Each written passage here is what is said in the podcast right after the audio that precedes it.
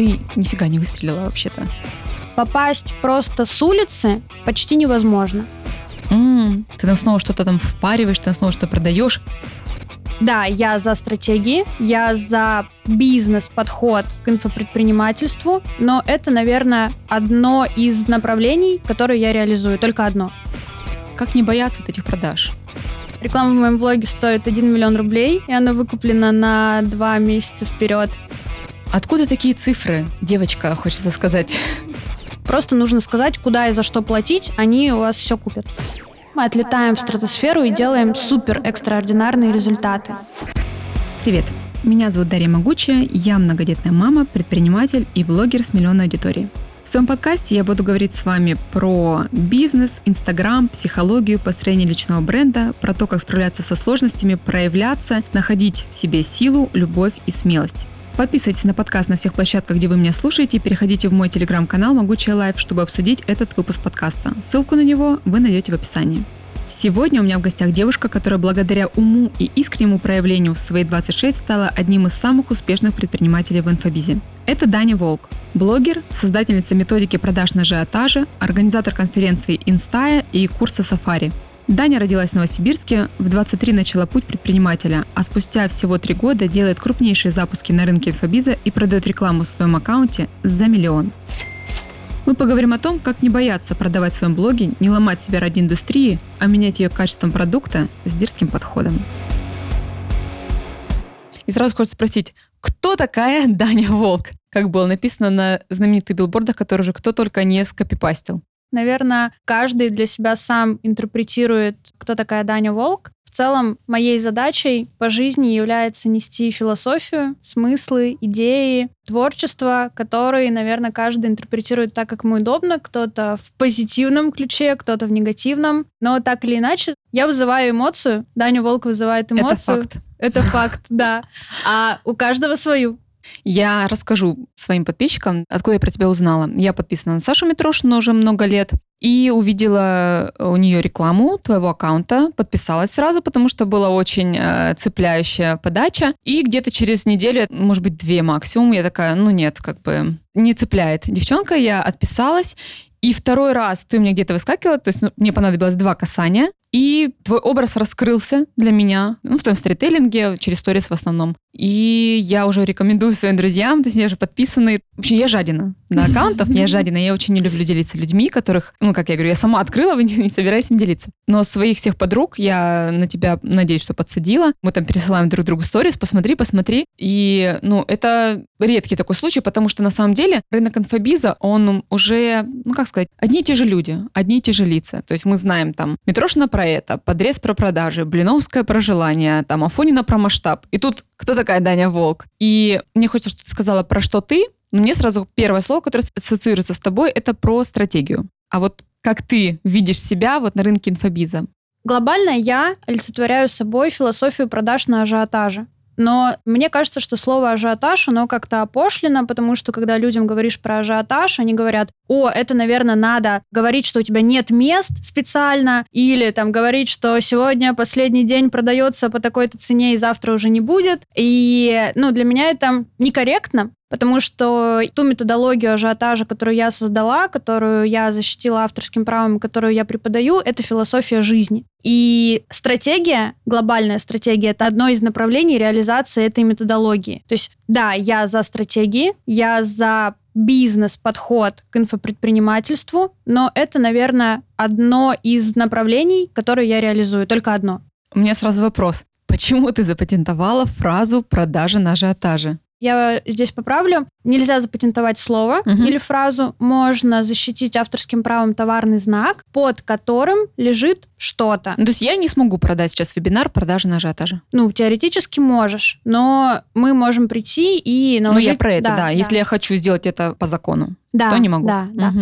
Исключительно только потому, что я начала видеть, как э, то, что я говорю, Бог с ним копирует, копирует не самым должным образом. Потому что мы тоже, ну, внутри своих продуктов мы не придумываем ничего супер нового. Мы используем то, что уже было. Прогревы, драматургию, там еще что-то, сторителлинги. Это все даже не из инфобиза, это же из других сфер пришло. То есть драматургия — это вообще там фильмы, книги и все такое. Театр, да. Театр, да. Я не против того, чтобы мои продукты использовали внутри своих продуктов. Мне не нравится, когда выдирают из контекста помещают в свои продукты, и это низкокачественная история, которая не приводит людей ни к какому результату. Я бы даже назвала, что это какой-то обман, мошенничество. То есть человек, не разобравшись до конца в теме, просто пересказывает ее за деньги, приводит к некачественным результатам или к отсутствию результатов своих клиентов, и это дискредитирует рынок, дискредитирует меня в том числе, и в целом ничего хорошего из этого не получается. И знаешь, что хотела сказать? Для аудитории, которая на тебя не подписана и сейчас только нас слушает, вот я вижу перед собой симпатичную, молодую блондинку, очень симпатичную. Вот, скажи, пожалуйста, сколько тебе лет, откуда ты? И мне было очень интересно смотреть сторител про образование твое, про твой именно профессиональный путь. Мне 26 лет, я родилась в Новосибирске, и там же закончила школу с золотой медалью, университет с красным дипломом. Первое мое образование — это электроэнергетика, Новосибирский государственный технический университет. А второе мое образование я уже получала в Самаре, это социальная психология. То есть, по сути, у меня техническое образование и психологическое я образование. Я тоже инженер-технолог, и сейчас вот прошла курс по психологии и поняла, что я не готова брать людей, но мне это пригождается в моих да, продуктах да, и да. в общении, и вообще везде. В Инстаграме, мне кажется, без психологии, ну, если ты общаешься с людьми, это обязательный навык. Ты сказала про то, что дискредитирует рынок инфобизнеса. Что там тебя саму бесит в инфобизе?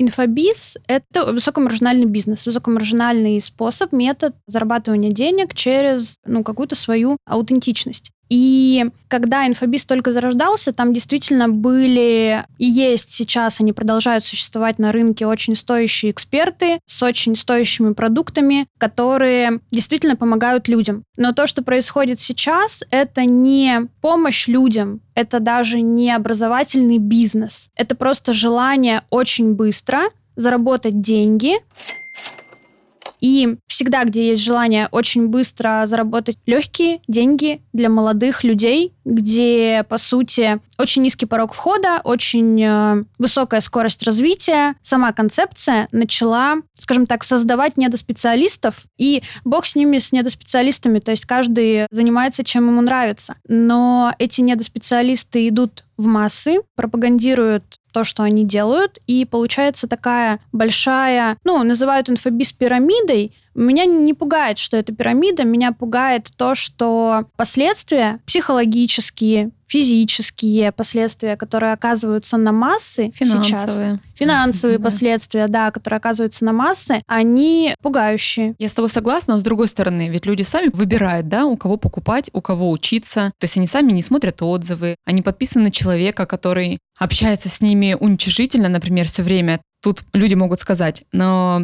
аудитория сама хочет купить. То есть это ее право покупать низкопробный продукт у недоспециалиста, платить большой чек за непонятно что. Я по рекомендации подруги прошла обучение одного человека.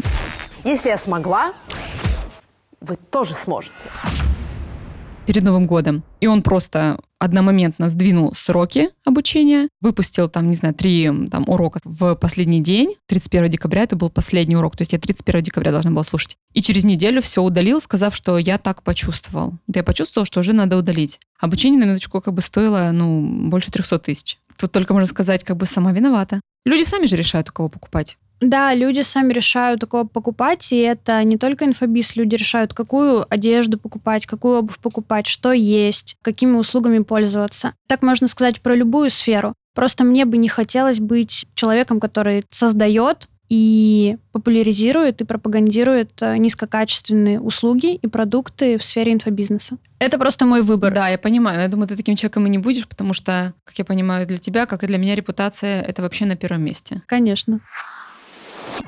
Тебе, я вижу сторис, да, что тебе часто говорят, что ты выстрелила, резко набрала популярность, и по твоим ответам я вижу, что тебя раздражает такой вопрос, потому что у тебя был период как бы накопления потенциала, и почему тебе важно именно объяснить, донести до людей, да, что ты нифига не выстрелила вообще-то? Да, здесь э, продолжение предыдущей темы про то, что инфобизнес — это высокомаржинальный бизнес, и у людей создается ощущение, иллюзия, что можно в инфобизнесе заработать быстро, но это не так. Короче, суть, это не так. Если мы возьмем любого инфопредпринимателя, который, как я уже сказала, делает качественный продукт или долго существует на рынке, то есть не выстрелил и потух, а существует, действительно у него есть какие-то стратегии развития, он делает свой продукт лучше, там, развивается и так далее и тому подобное, мы посмотрим, разрежем, да, это вскроем, посмотрим и увидим, что за этим стоит огромный путь. А за моментальными выстрелами, типа,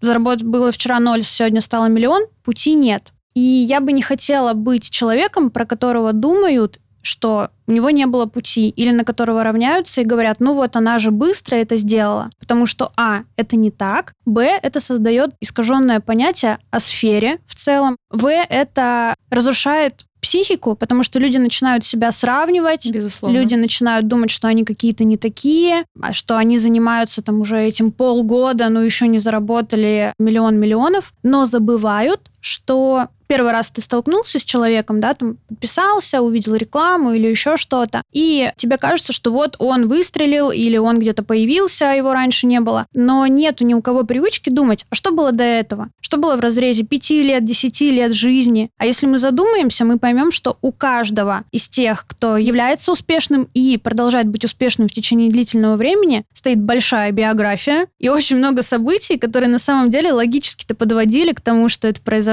Да, я согласна, что нужно из себя что-то представлять. У метрошной рекламу купить может ну, много кто, но удержать аудиторию, которая к тебе пришла, это ведь тоже труд. Надо быть кем-то, надо быть личностью, аутентичность иметь некую, чтобы люди с тобой остались.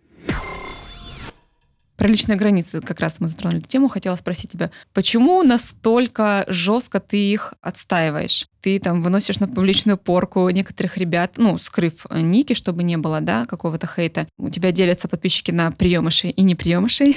Почему нельзя мягче? Я думаю, что это связано исключительно со спецификой личности. Кто-то по природе мягче, кто-то жестче. Я вот такая.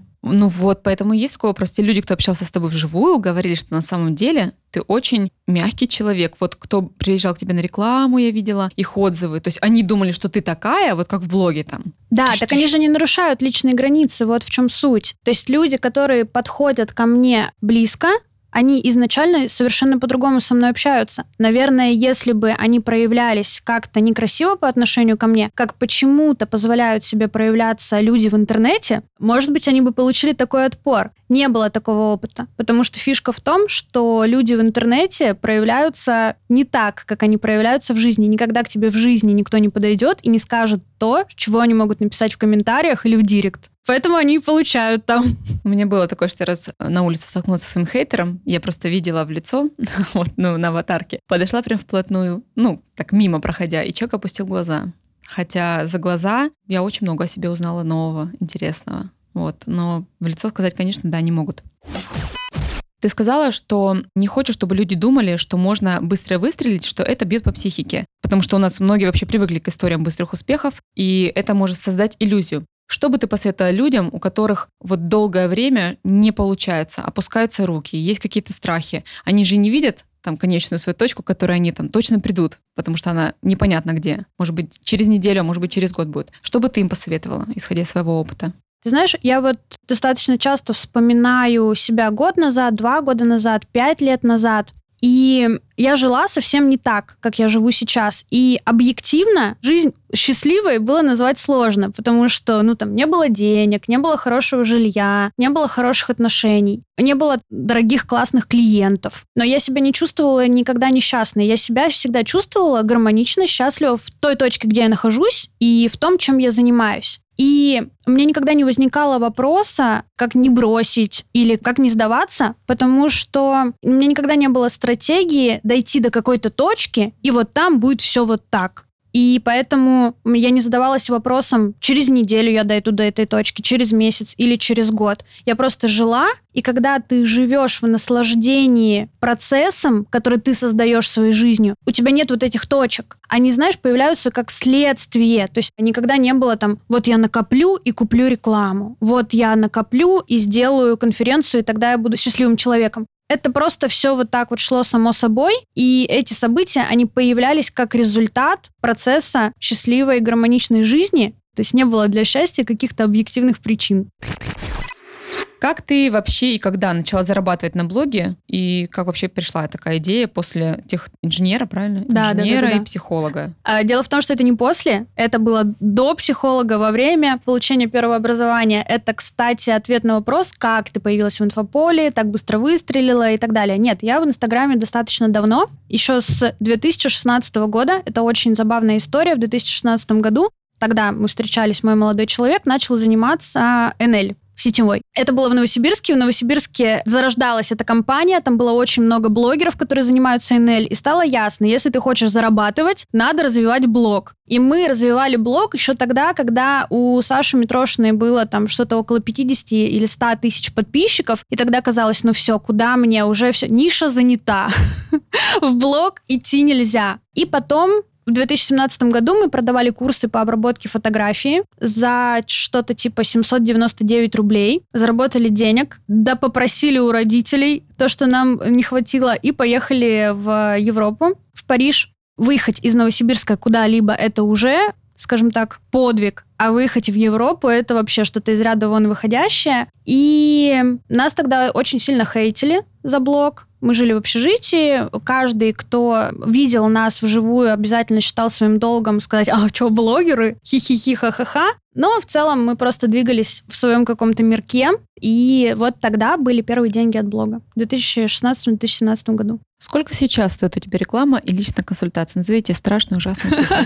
Моя реклама, реклама в моем блоге стоит 1 миллион рублей, и она выкуплена на 2 месяца вперед. Консультация стоит 300 и 500 тысяч рублей. Это два разных вида консультаций. Откуда такие цифры, девочка, хочется сказать? Вот я отношу себя к старой школе. Мгм. То есть я из тех блогеров, кто рос, когда еще было другое ранжирование ленты. И есть чаты блогеров. И до сих пор там как бы спрашивают люди, там, сколько берете за рекламу, а если вот тот бренд пришел, сколько, если тот. И есть такое негласное правило, нормальная практика, брать один к одному к охватам. То Мгм. есть если у тебя охваты 20 тысяч, людей смотрят твои сторис, ты берешь 20 тысяч рублей. Если 100 тысяч, то, соответственно, 100 тысяч. И тут приходите вы, молодые, амбициозные, наглые, и берете такие деньги за рекламу. Почему? Объясню. Потому что, когда только зарождался рекламный рынок, на блоге зарабатывали исключительно как на рекламной площадке. Ну, в 90% случаев. То есть инфопродуктов еще не было. И тогда было понятно, что если я покупаю подписчика за один к одному к охватам, то и продавать я ее могу как один к одному к охватам. Это было понятно. Но потом, когда стали появляться инфопродукты, стало очевидно, что подписчик, который к тебе приходит, он стоит не один к одному, а ты можешь продать ему свой продукт, который может стоить сколько угодно. Может стоить тысячу рублей, может стоить сто тысяч, может стоить миллион, если мы говорим о VIP-сегменте. И тогда возникает вопрос, а почему я должна продавать рекламу один к одному, если подписчик, которого я отдаю, продаю, по сути, да, другому блогеру, как бы это же странно не звучало, принесет ему 50, 100, 150 и так далее тысяч рублей. Тогда я должна смотреть, сколько денег приносит моя реклама человеку, который ее покупает. А потом я подумала, а что если я буду не только продавать рекламу, но и делать все, помогать человеку делать так, чтобы с моей рекламы он зарабатывал еще больше. И в таком случае ты получаешь право продавать рекламу за сколько угодно денег, если эта реклама окупается и приносит человеку больше денег, чем он за нее заплатил. Тут сразу вопрос, откуда ты заранее можешь знать, окупится она или нет? Я беру на рекламу только тех людей, у которых я знаю, что, скорее всего, она окупится. Я же не просто продаю рекламу, я составляю целую стратегию, благодаря которой эта реклама окупится. То есть целая воронка, которая окупает эту рекламу. И дальше еще я придумала, что было бы круто добавлять в рекламу какой-то сервис. То есть это обязательно всегда офлайн интеграция ко мне прилетают на рекламу из других городов, из других стран, либо я могу прилететь к человеку, если это совпадает с моим графиком. И мы как-то интересно, необычно, классно проводим с ним время. То есть э, в целом подход к рекламе совершенно другой, и он приносит другие результаты. И дальше, и здесь очень важно показать результаты. То есть показать, что моя реклама действительно окупается. И у меня не было ни одной рекламы, которая бы не принесла человеку меньше денег, чем он за нее заплатил. А если бы так было, что бы ты делал? Мне кажется, это невозможно, потому что когда мы выстраиваем стратегию рекламы, это вариант беспроигрышный. Невозможно, что человек ну, либо он сам где-то накосячил, что-то сделал не так, и это уже на его ответственности. То есть со своей стороны я делаю на 100% все, чтобы он окупил эту рекламу и окупал ее еще долгое время. Ну, это кардинально отличается от того, что было на рынке. То есть рекламодатель шлет ТЗ, техническое задание, на 3-4 сторис, ничего ты менять не можешь, правки вносить не можешь, чуть-чуть там изменить первую сторис, а потом все нужно говорить по тексту. И они потом удивляются, да, что идет не та отдача, которую они хотели бы, не давая при этом возможности там, блогеру, в основном блогеры же берут рекламу, эксперты реже берут ее, ну, эксперты тоже. Место для творчества, для личности. Я вообще такие подачи не приемлю. Я никогда ничего не делаю по чужим подачам, потому что я не понимаю, как другой человек может мне рассказать, как мне взаимодействовать с моей аудиторией. Здесь еще важно добавить, почему реклама стоит так дорого, в том числе, потому что моя аудитория обожает мою рекламу. Она выходит редко, и моя аудитория знает, что ко мне на рекламу попасть, я не знаю, мне кажется, проще визу в Америку получить русскому человеку, чем попасть ко мне на рекламу. И когда они прям ждут, они такие, ну что, ну что, кто у нас там сегодня, мы уже хотим все купить. И когда они приходят к блогеру, они приходят такие лояльные, такие прогретые, что им просто нужно сказать, куда и за что платить, они у вас все купят. Как не стесняться называть такой ценник да, для своих знакомых, друзей или учеников? А у меня с этим вообще все просто. Я всегда плачу за чужие услуги, и я всегда прошу оплату за свои услуги. Это правило, с которым я живу, с которым я жила еще, когда продавала услуги супер дешево, когда я жила в Самаре, всегда. То есть у меня были подружки, которые делали там, я не знаю, брови, визажисты, шоурум, стилисты. Я всегда оплачивала чужие продукты. В целом это, наверное, про личные границы. Я никогда не выпрашивала у своих друзей услуги бесплатно и считаю, что это неправильно. И второй вопрос. Ты говоришь, аудитория ждет и любит рекламу. Как не бояться продавать в блоге? Ведь реклама — это продажа да, другого человека у себя в блоге. Как не бояться от этих продаж? Потому что для многих это проблема. Они стесняются кого-то представить своей аудитории, потому что аудитория такая, м-м, ты там снова что-то там впариваешь, ты там снова что-то продаешь. Это человек додумывает сам. Вот как избавиться от этих мыслей и не бояться этого? Это связано с тем, что чаще всего я беру на рекламу те продукты, которыми я сама пользуюсь, и которые мою жизнь сделали лучше. Без разницы, это что, это какой-то эксперт, это может быть какой-то бренд одежды или косметика. Я пользуюсь, я понимаю, что это очень круто, и это поможет другим людям и сделает их жизнь лучше, чем есть сейчас. Поэтому в этом вообще нет никакого стыда и никаких негативных эмоций. Скажи, пожалуйста, как ты думаешь, куда идет сейчас рынок инфобизнеса? К чему он идет? Если честно, я не знаю, к чему идет рынок инфобизнеса. Я знаю, к чему я иду в рынке инфобизнеса и куда бы я хотела, чтобы он шел, и какие у меня есть прогнозы на будущее. Если раньше, когда в инфобизе было не так много экспертов, маркером того, что ты делаешь что-то хорошо, были деньги. То есть если ты живешь там в Сити, или если ты ездишь на какой-то машине, или если ты покупаешь какую-то ювелирку или летаешь в какие-то путешествия, то значит ты хороший, твой продукт хороший, и ты молодец. Но так как мы говорили уже, что в инфобизе достаточно просто зарабатывать деньги, и все дорвались до денег, и эти деньги появились у большого количества людей, деньги перестали быть показателем того, что твой продукт хороший. И мне кажется, что сейчас все триггеры, все прогревы, вообще все сторитейлы, связанные исключительно с финансами, исключительно с материальным положением дел, отойдут на второй план, и люди будут говорить про ценности, про семью, про людей рядом, про своих учеников не в качестве кейсов, а в качестве каких-то персон, каких-то личностей. И материальные блага — это хорошо, но только в сочетании с какими-то более фундаментальными ценностями. Мне бы хотелось, по крайней мере, чтобы рынок инфобиза к этому ушел, и я своими силами его к этому веду. И, как мне кажется, плюс-минус успешно.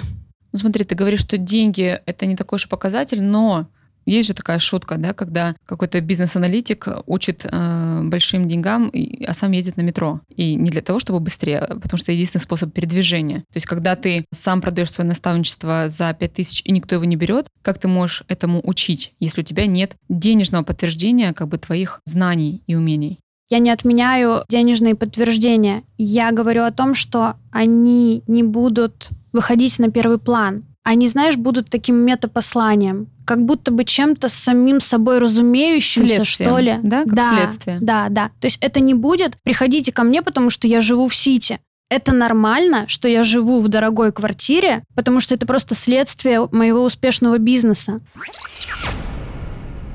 Тебя не хейтят ли за твое, по крайней мере, так выглядит, некое противопоставление, что вот есть вот они, ребята, которые вот так продают, вот так работают, вот так услуги свои предоставляют, а есть я. А, возможно, я не знаю. Тебе все равно. Этого нет в моем блоге, потому что в моем блоге в целом нет хейта из-за того, что там очень серьезно расставлены границы. Просто не получится. Наверное, может быть, кто-то и хейтит. Но тебе не важна эта тусовка? Нет. Она же есть? Мне важны прежде всего люди. Я понимаю, что мне интересна твоя личность, потому что мы бьемся по ценностям. У меня есть курс по личному бренду, где я говорю про аутентичность, про то, что быть собой, не равняться на других, слушать в первую очередь себя, потому что то, что хорошо для других, не всегда хорошо для тебя. И я вижу это у тебя понимаю, что мы на одной волне. И хотела бы от тебя услышать, почему ты считаешь важно выстраивать долгосрочный бренд? Ну, во-первых, фундаментально, да, внутри своих продуктов, внутри своего курса сафари, внутри своих консультаций, внутри любого моего взаимодействия с учениками и клиентами, я привожу их к аутентичности. Ну, то есть к тому, чтобы выстраивать бизнес вокруг того, что лежит внутри твоей природы, а не вокруг того, что на тебя там как-то пытаются надеть или навязывать. И долгосрочная стратегия это следствие выстраивания бизнеса вокруг своей аутентичности. Потому что ты же не можешь от нее отказаться. Это ты. И ты никуда не денешься. И бизнес, который построен вокруг тебя, который никуда не денется, будет долго существовать. Если говорить о конкретно прикладных каких-то историях, ну, я считаю, что это просто безопасно. Это безопасно для психики, безопасно для тебя, как для человека, который, там, я не знаю, хочет строить семью, хочет что-то планировать. Ты понимаешь, что будет завтра, послезавтра и через год. Но опираясь не на какое-то четкое планирование, потому что я говорю, у меня есть такая шутка, я планирую на 5 минут примерно, все. Остальное импровизация. А опираясь на свои активы, и внутри своего обучения я учу выстраивать активы, не деньги, а деньги — это следствие правильного взаимодействия с собой, своей аутентичностью и с активами, следствие построения активов. А активы всегда служат долго и у тебя появляется преимущество, которого нет у других людей. Если у тебя заберут все, у тебя останешься ты, а ты знаешь, кто ты, ты знаешь свои сильные стороны, ты знаешь, какие у тебя навыки, и ты всегда можешь это монетизировать. В любом мире, в любой стране, при любых обстоятельствах. Возможно, где-то понадобится чуть больше времени, где-то чуть меньше, где-то это будет очень сложно, где-то это будет очень легко. Но суть остается сутью. Тебя у тебя никто никогда не отберет. Абсолютно с тобой согласна. Сафари стартует у тебя 12 апреля. 12 апреля. Ты мне его уже продала. Ну, на что рассчитывать? И сколько он будет стоить? Потому что я в блоге не могу найти информацию. Ты не найдешь в блоге информацию. Мне просто не разрешают анонсировать, сколько он стоит, если честно. Но минутка инсайдерской информации. VIP-тариф мы закрываем до основных продаж. Поэтому, если ты хочешь туда... Я тебе черкану. Да, да, она, да, она подмигнула.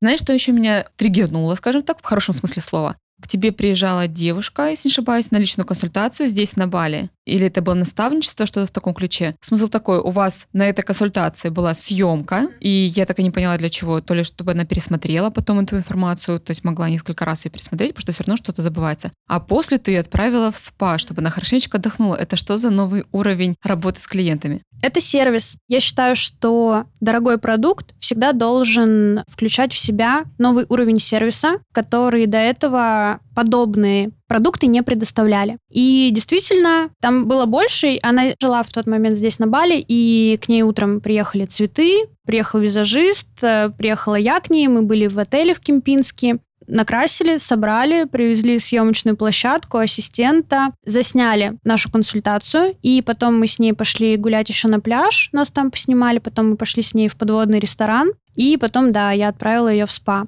Ну, это какой-то вообще новый уровень. Я, я на таких консультациях не была. Я очень хочу к тебе на консультацию в рыбный ресторан и в спа. Вот. Ты же захотела? Да. Ты захотела прожить этот опыт и понять, а как это, когда проводят консультацию такого уровня. И в этом и есть э, люкс-продукт, сервис, качество, отношение к клиенту. И дальше уже, естественно, за этим стоит контент, потому что без контента это ну, не будет иметь никакой смысл.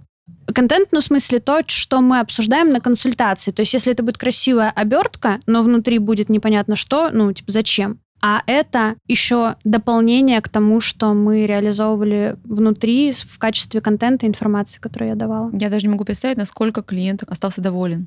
Я расскажу, что там было, я уже могу об этом говорить. Помимо всего прочего, очень много чего мы обсуждали. Консультация длилась два часа. Я предложила ей сделать э, перед запуском выпускной и сбор предыдущих потоков и всех желающих, кто может, кто хочет туда прийти, не как обычно все блогеры делают в Москве, в Дубае, на Бали, а в ее родном городе в Иркутске. И сделать все супер по-домашнему, супер вот по-иркутски, собрать туда своих учеников и классно провести время. И она это сделала. Ей очень понравилось. Она сказала, что она хочет делать э, такие штуки по городам с разными учениками. И это было необычно, и это привело, естественно, к финансовым результатам внутри бизнеса. Это была одна из идей, которую мы внедрили. Вообще там было очень много чего интересного.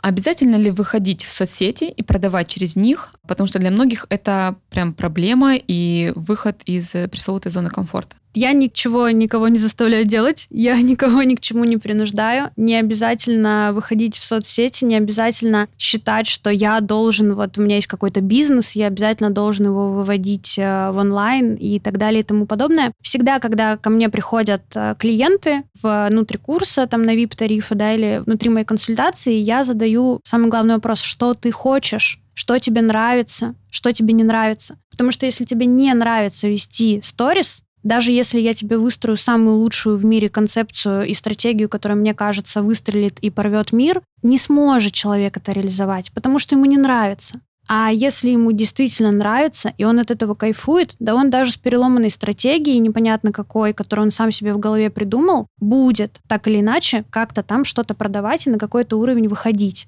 А потом он с этого уровня будет обращаться к наставникам, специалистам, там, кому угодно, и будет расти. Вот и все.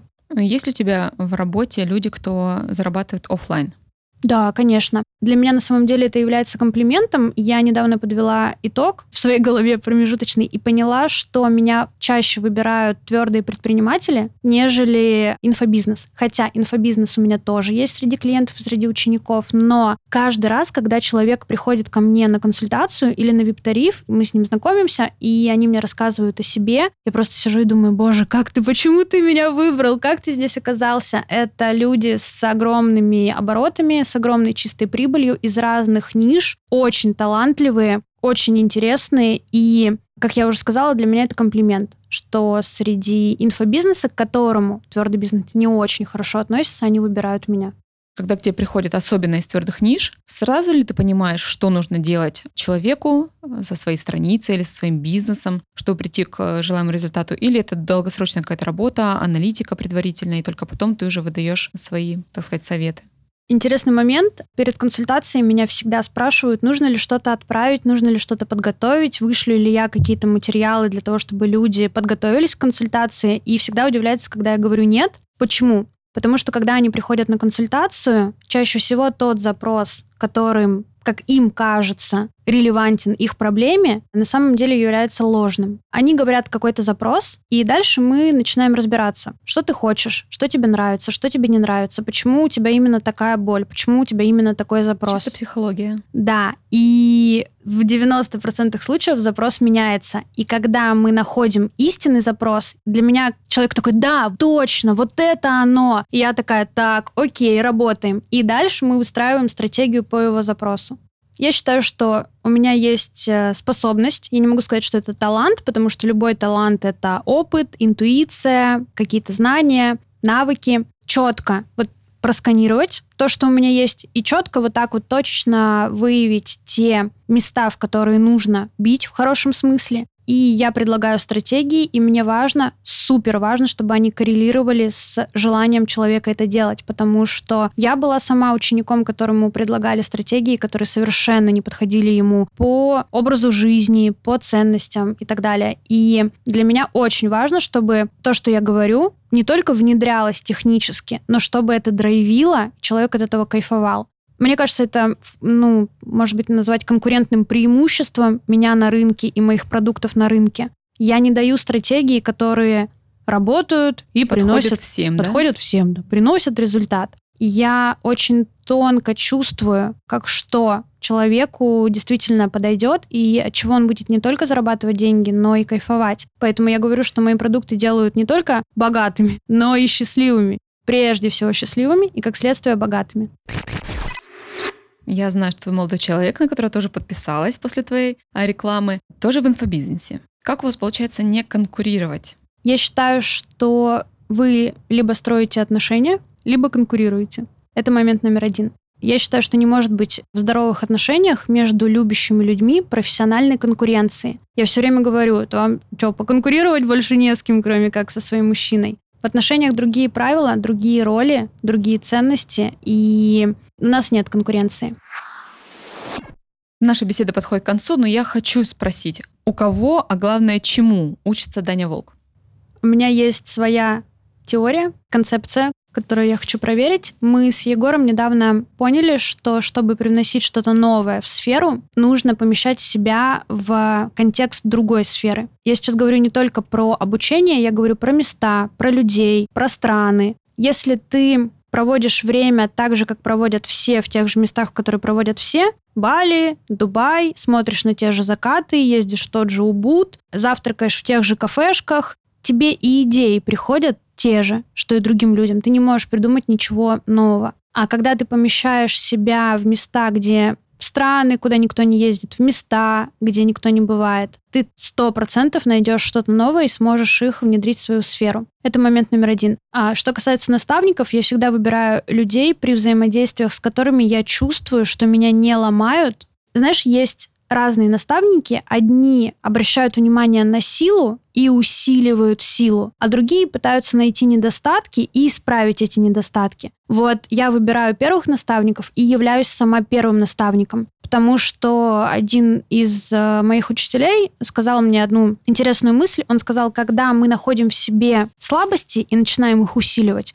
мы становимся среднестатистическими, обычными. Но когда мы берем сильные стороны и начинаем выкручивать их на максимум, вот тогда мы отлетаем в стратосферу и делаем супер экстраординарные результаты. Это классная фраза. Мне кажется, я по ней тоже живу. Когда меня спрашивают, в чем секрет, я понимаю свои недостатки, я стараюсь с ними бороться, если они мне мешают, но при этом я усиливаю свои сильные стороны, как бы это ни звучало тавтологично, и действительно расту быстрее, кратнее в разных сферах. Спасибо тебе, что ты пришла в гости. Я очень рада, я это называю такой фразой, найти свежую кровь. Это когда ну, ты смотришь одних и тех же людей, ты подписан на одних и тех же людей, и вдруг ты находишь нового, здравого человека, который бьется по твоим ценностям, который несет какую-то интересную информацию, полезную для тебя, и это на вес золота. Я таких людей, вот прям я их коплю, я же говорю, я стараюсь ими не делиться, это вот я начинаю делать исключения, потому что, ну, считаю, что людям надо знать, кто такая Даня Волк, чтобы они тоже могли получить от тебя то, что получаю я. И хочу сказать, как классно, что ну, я не знаю, можно ли назвать тебя новым поколением, я на 10 лет старше. Вы такие амбициозные, смелые, интересные новаторы, что от вас заряжаешься, абсолютно не испытываешь никакой, знаешь, ты, ой, куда вы там полезли, да мы тут до вас были уже, да мы там все знаем. Наоборот, у вас учишься, потому что вы именно про что-то важное, про ценности, про ценность быть с собой, позволять себе это, а не только про деньги. Да, спасибо большое. Я со своей стороны хочу сказать, что это действительно приятно, когда рынок дает дорогу дает возможность проявляться новым лицам, а не говорить что-то типа, да, у нас тут куда вы полезли, у нас тут уже все схвачено, потому что я считаю, что нужно уметь понимать, что да, было одно время, сейчас наступает другое время. Это ни в коем случае не умаляет и не обесценивает чьих-то достижений. Я не говорю, что старый рынок должен уступать дорогу новому рынку. Всегда будут приверженцы старого, приверженцы нового, но давать возможность этому быть, давать возможность за этим наблюдать, это поддерживать, это очень ценно, это очень здорово, и я думаю, что через какое-то время мы оценим вклад нового веяния в систему, назовем это так. А что бы ты посоветовала тем ребятам, кто тоже хотел бы проявиться, выйти да, на этот рынок, но боится, что действительно места все заняты, уже есть старая школа, уже есть новая школа, так назовем ее, и что он может дать нового этому миру? Я считаю, что ни в одной сфере не бывает такого, что что-то занято, что-то уже создано. В любой сфере есть смена. Каждые какое-то количество лет сменяются лица, сменяются тренды, сменяются темы и ценности. Просто инфобиз — это новая сфера, и мы еще не наблюдали эту смену. Поэтому для людей это непривычно, им кажется, что все уже занято. На самом деле я уверена, что через 10, 20, 30 лет будут совершенно новые лица, которые будут э, бомбить, выстреливать, стрелять и так далее. И просто не бывает поздно зайти куда-то, потому что все циклично, все меняется, и те, о ком еще сегодня никто не знает, завтра все говорят. Если вам понравился подкаст и вы узнали из него новое, важное и полезное, делитесь им в своих социальных сетях, отмечайте меня в сторис, я вижу каждую вашу отметку. И переходите в мой телеграм-канал Могучая Life, чтобы обсудить этот выпуск. Ссылку на мой канал, а также на Даню Волк вы найдете в описании. Подписывайтесь на подкаст в приложении, где вы его слушаете, чтобы не пропустить новый эпизод. Пишите отзывы и ставьте оценки. Мне важна ваша обратная связь.